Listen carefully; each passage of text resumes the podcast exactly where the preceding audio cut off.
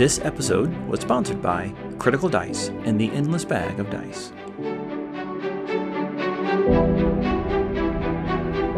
Welcome to the Compendium, a resource designed to help you spend less time learning D&D and more time actually playing. the warlock is one of the few there's four classes that get their subclass before level three um, but it's further distinguished because they get their subclass in like two installments as it were. They choose at level one who their otherworldly patron is. So while we are going to talk about what does just a non subclass warlock look like you're never going to have a non subclass warlock, not really, because it's so mm-hmm. integral to what the character is. Um, and then they get at that boon I talked about before, that kind of physical representation of the deal uh, at level three. So they kind of have a, a bifurcated or split subclass tiered system. Uh, but um, what they do get at level one is pact magic, which is another way that it breaks all the conventions because most of your classes in D&D get a feature called spell casting, which is not the same thing as pact magic. Um, and a lot of times that doesn't matter unless you're going to multi-class and then the spell slots received from pact magic and the spell slots received and spells for that matter from spell casting they don't cross over. They don't mess with each other and so you don't have to consult that table over in multi-classing and feats in the player's handbook. Mm. they get to be separated but you can still cast spells from one class with the other class's spell slots and vice versa. Huh.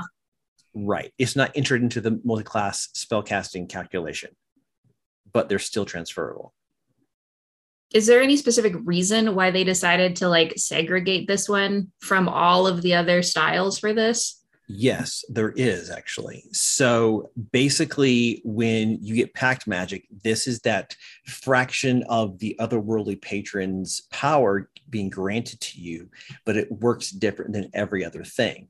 You get, you know, two cantrips to start out with. Um, you and if you look at the spell slots, though, for uh, your warlock, you have a number of spells known, just like bards and sorcerers, and then you have how many spell slots you have. At level one, you have one spell slot, which is way less than most spellcasting characters. Mm-hmm. And then levels two through 10, you have two spell slots. Two through 10? Two through 10. And then 11 through 16, you have three spell slots. Ooh, fancy and then 17 through we've almost caught up with the level one wizard. Mm-hmm. 17 to 20 you have four spell slots. Now the two things that are interesting about this is that most of the time um, your spell slots don't come back to your character once you've used them until you take a long rest right? Mm-hmm. so you know six to eight hours of sleeping or light activity. The warlock gets them back at a short rest they take an hour and eat a sandwich, they get all of their spell slots back. And then the second thing is, is you don't have to pick what level a spell is cast at because all your spell slots are always the same level of spell slot. So, for example, at level two, you have two spell slots, and they're both a level two spell slot at level seven, you have two spell slots, and they're both level four spell slots. Hmm. Which you obviously, like as we know, you could use to cast any level up to uh, that number. Exactly. So a lot of their spells are concentration, and a lot of their so they can last longer, and a lot of their spells have specific text that says, and if you cast a spell at a higher level, it does X, Y, and Z usually more damage or, can target multiple people. And so it's like, yeah, you only have two spell slots, but they're all level four or five or whatever. Um, and so it just it's one of the biggest ways that the warlock is different is it's not very wide, but it's very deep, right? They don't have mm-hmm. a large range, but what they do, they do really, really well. So that's what they do. And then they have something else that we'll get to in a second called invocations, which are even more wild.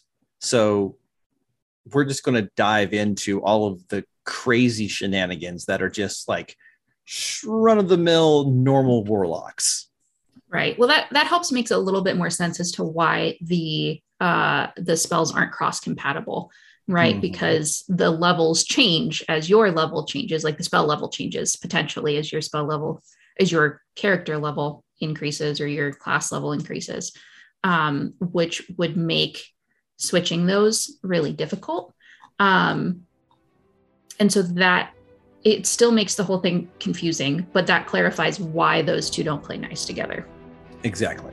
Yeah. So they chose to go with a very different kind of magical magic scheme for the warlock, which makes sense thematically, but mechanically, yeah, you, you don't want to cross those streams because that would get really confusing really fast, and it's already a little confusing. I have to often like go back and look one more time. Yeah, that works the way I thought it did because it's it's a little weird. If you don't have enough dice to make it through your game after every single set gets put in dice jail, make sure you check out the Critical Dice and their endless bag of dice. You can get a new set of dice delivered to your doorstep every single month for as low as 7 bucks a month. Compendium listeners can actually also get a special offer by using the code Compendium, C O M P E N D M, for 50% off of your first month of dice. Just go to thecriticaldice.com and use that code at checkout. We hope you guys enjoyed listening to our conversation this week. If you haven't done so already, it would really help us out if you would take a moment to subscribe to the podcast and leave us a review. The compendium is also on Patreon. So if you like listening, that is a great way to help contribute to the content that we create. New episodes are available every Tuesday and Friday, or Monday and Thursday if you're a patron. And you can always keep up with us between episodes by following us on social media. Just look up the compendium, that's C O M P E N D M, on Instagram, Facebook, or Twitter.